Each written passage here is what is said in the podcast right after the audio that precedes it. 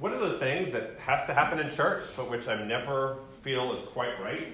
And no offense to any announcements today, but it's announcements. Um, they're, they're important. We need, we need to have them. We need to share what's going on. We need to get, get information out in a lot of ways. I think it's universal. Every church across the world, people don't feel like they know everything that's going on. Um, and so we, we try to share what's going on in lots of ways, in, in newsletters and emails and, and announcements, but it doesn't quite fit in with, with worship. I had a worship professor at seminary who was very eminent and translated a lot of the, these ancient texts called the Apostolic Constitutions and was helpful in, in putting together these Methodist documents on, on communion and on baptism. And he, he taught us wonderfully about, about communion and about the table and worship and, and preaching, how it all led together. And near the end of the semester, he was like, and then announcements. Well, you've got to do them. So you either do it at the beginning or the end, because I have no idea. And that was it.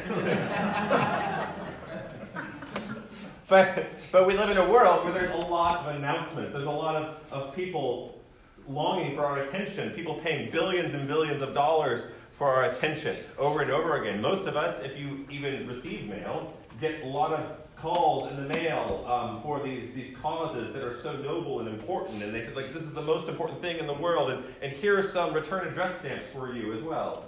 Um, you get emails somehow like when you get on one list and then you're on 50 lists of these of these causes that all sound great, but they all say that you are the key to saving all the children. I don't know if I'm the key, but it's it's really compelling these announcements of that are important. And I think think about that a lot. One of the keys, though, one of the important things is an announcement matters to us if it is relevant to us. if we, if we connect with it, you can hear a lot of people go drone on and on and on about things. It's like, that doesn't have anything to do with me, so I'm going to be thinking about something else at this point. Um, but I think about announcements. Another thing is the movie MASH that many of you saw um, a long time ago by now, um, in the early 70s. It a Robert Altman film. Before the TV show, there was this movie about the Korean War. And um, it's lovely. It's this pastiche of these of the life inside this Korean uh, this Korean hospital camp, and these doctors and surgeons, and some of them don't follow military discipline exactly. Um, it's an understatement.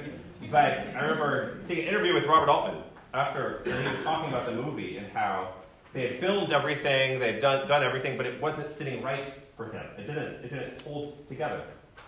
So what he did was he got the actor who played Radar O'Reilly and come in and do some line reads and they shot, they did some still foot or some photos, um, B footage of the announcement uh, megaphone. Is like, um, and so they spun that all throughout, and that's what strung the movie together. That's what made it a film. Robert Altman said if they hadn't done that, they might as well turn the cameras off and call it radio, because there wasn't a movie. Um, they needed it was it was necessary. Without without those announcements, there wouldn't have been a story to tell. Because some, some announcements are, are, relevant, some announcements are necessary, even among, among the din and the, and the noise and the cacophony of this world. There are, there are news that is good. Think about when, when a loved one who, who you thought was, was far away had come home. Think about when, when a child is born. There's a, there's a family with a new baby that is here today. The, the announcement that the baby was born, how, how proud and how happy they were. When someone has a, a good diagnosis, these announcements that are good, they're like, whoa, that matters to me. And that, that cuts through what came before. I want us to think about those different ideas of announcement as we look to Paul one last time. Um, well, not one last time, but at least for the series, one last time. we'll still be dealing with Paul the rest of our life, but um, yes, that's, that's part of. Dealing with Paul is kind of like the reality of being a Christian in some ways. But, but he, is, he is someone you have to deal with because, because he cuts through a lot of the noise of life and gets to the heart of the matter. Two weeks ago, we talked about Paul as a convert, convert, that we always have to remember Paul as a convert. Paul, whose life changed radically.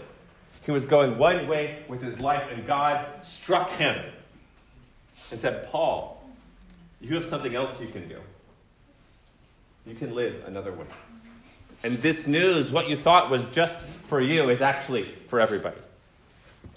And in that last week, we talked about Paul as a friend, and how we need to understand Paul through his friendships, through those last chapters of those letters that many people skip over, where he just goes through a lot of Greek names. Thank you, Karen, for reading all those Greek names last week. Um, but but there's it matters. It matters that Paul says calls Junia one of uh, one of the apostles and calls calls Priscilla a deacon and lifts up these w- women in leadership in the church in the six, 60s AD. Um, thousands of years ago, lifting them up in their friendship and hold their friendship in tension with whatever language we find throughout the rest of the letters.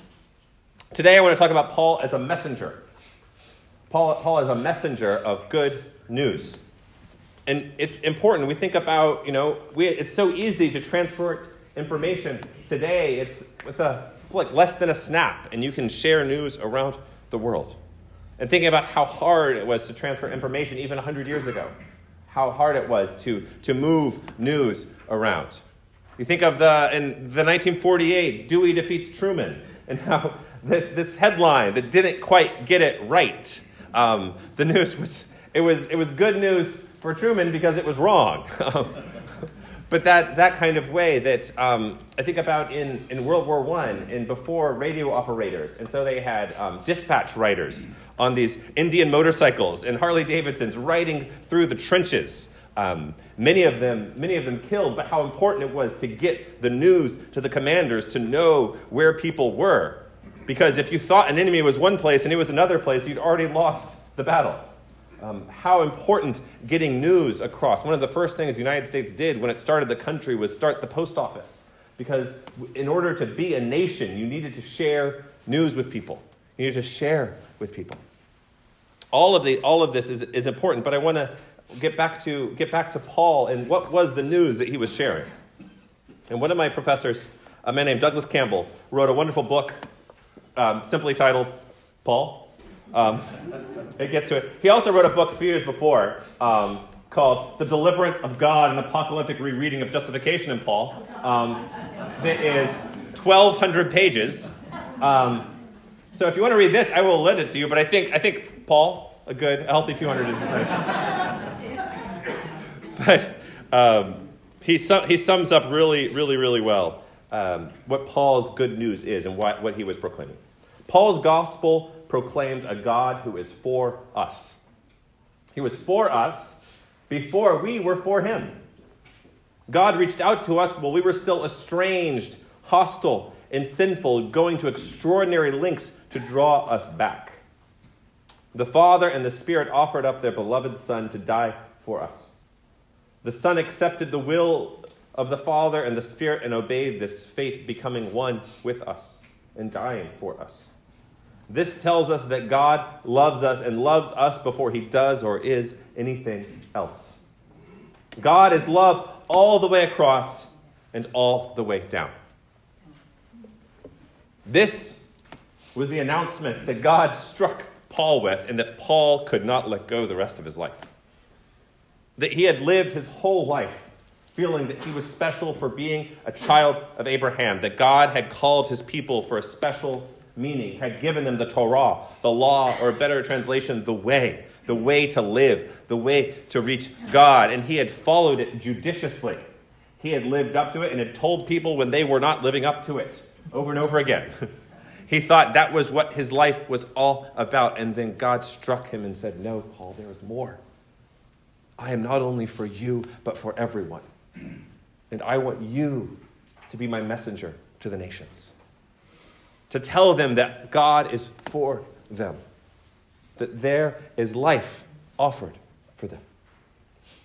In this passage from Romans that, um, that Aubrey read, it starts off a little earlier that Paul, Paul talks about in chapter 5, verse 6. While we were still weak, at the right moment, Christ died for ungodly people. While we were still weak, God did not look out and say, okay, who are the strong ones? I'm going to do good for them. While we were most in need, God offers himself for us. Paul goes on and says, But God shows his love for us because while we were still sinners, Christ died for us. So now that we have been made righteous by his blood, we can even more, we can even more, we can be even more certain that we will be saved from God's wrath through him. Now, God's wrath is one of those hard words. It's a tough, it's a tough phrase. It's one that we don't, it's not easy to wrap our minds around. But I want to think as well about, about Paul and his reality that Paul was, was a child of Abraham. He was a Jew, and he, in his mind, in the first century AD, there were the Jews and the Gentiles, and they were so separate. And God's promise was for the people of Israel. And so the way to divide the, wor- the world was between Jew and Gentile. And what Paul's gospel that he receives is that each of us, Jew or Gentile, has already been divided, divided against God by the kingdom of self, by centering our world around ourselves. And that what God wants to do is to get rid of that, to clean us of that, to free us of that taint of sin and separation, of, of hostility and self destruction. And that God is angry with that hostility and self destruction. That you think about what a person you love who is going through a self destructive phase, and that doesn't make you happy. And you're not mad at the person, you're mad at, at what is going on in that destruction and just want to clean them off. And that's what God came to us for to clean us, to offer us life, that even though we were in that space, we were reconciled to God. And not just that, if we were reconciled, Paul goes on to God through the death of his son, while we were still enemies to God, while we were still in this other kingdom of self, while we were still thinking only for ourselves and our desires and our needs, and using other people as tools for that. Now, God sent his Son for us. And now that we have been reconciled, how much more certain is it that we will be saved by his life? This is Paul, Paul getting to the heart of the matter that God has offered himself for us. And he could not, it was not this point that he's like, okay, I'm Paul, I'm okay, I'm good, I'm a good Jew. It wasn't that, okay, Paul, you're good, you're fine, go off and live by yourself. It's like, no, go, take this good news and share. I have an announcement to make, and it is relevant.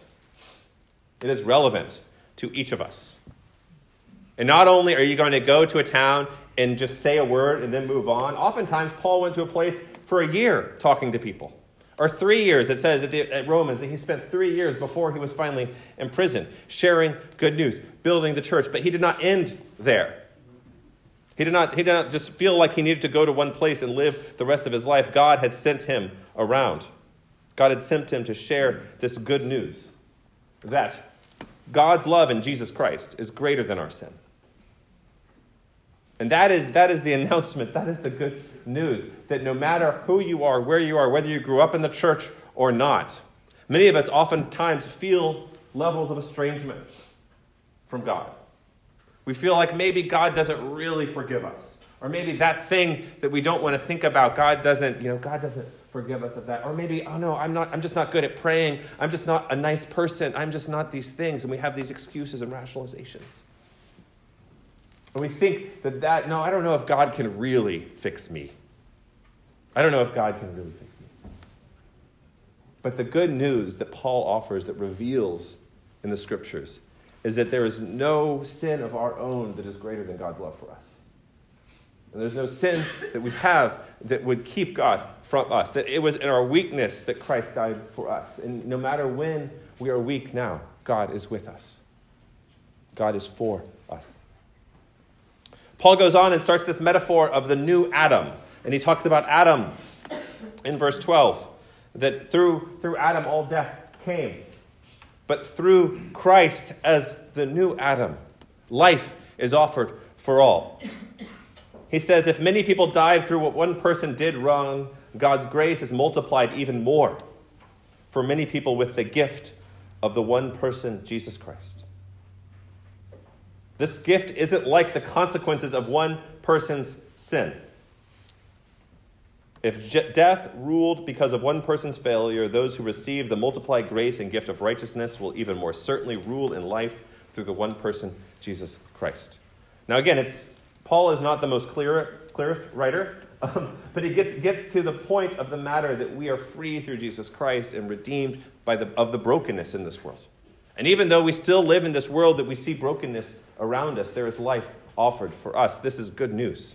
This is good news, not just for you, not just for those in this room, but for those in this world. And we see that with Zacchaeus. Zacchaeus was a wee little man. And a wee little man was he. He was wee in a lot of ways. he was wee in kindness more than he was wee in height. he was wee in thoughtfulness. He was wee in courtesy. he was a small man in a lot of ways. He was not, he was a sinner. He was someone who was self destructive to the community. He was someone the community had pushed aside. He was basically had been excommunicated. That's what the word means. It means you're sent out of a community. Because of his actions, he was no longer a part of the community. He had just been, he had collaborated so much with the Romans, he was no longer a part of the community. And they could not understand why Jesus was with him. They could not understand that God's love even covered this sinner. And God's power was there. Zacchaeus couldn't understand it. he didn't think he deserved friendship with God. Because that's at the heart of the matter that, that Jesus offers for us. That's the heart of the announcement that God offers for us. Not, not only do we get a lifeboat out of death, but we get friendship with God. It's not about, it's not about just some future life. It is the kingdom of heaven is here, and God offers friendship for you and for many. And that offering is beautiful. And it does not come because of what you did or what you haven't done. It doesn't, it doesn't come because you, you know, you missed that thing last week or you don't get God's grace because you came to church today. That's not how it works. So thank you for coming to church today. That's awesome. but it doesn't, God's grace is not dependent on our actions. And that is a powerful good news. And it's one we need to hear again and again and again. Because so often in this world, we keep falling back, or at least I do, I must confess, keep falling back on being dependent on my actions and thinking, if I don't do this, then God will not love me, or this person will not love me, or this church will not like me, or these things will not go on, when instead living into and leaning into God's grace and good news. That I am loved from before all of this, that I am forgiven before all of this, that I am a child of God made in the image of God. The message of Paul is not new king, same as the old king. It's not you had a kingdom of self and now your new king is there. That's not what's going on. Instead, Paul says, or Doug says, explaining Paul, which basically just Paul. He said, God created humanity, lovingly elected them into existence and fellowship, preserving them through self through their self destructive hostility and foolishness. I think that's a great definition of sin self destructive hostility and foolishness. Preserved us through that and refuses to let any of them go. As seen especially in the great outreach of the mission to the pagan nations, God loves humanity as much as he loves Israel.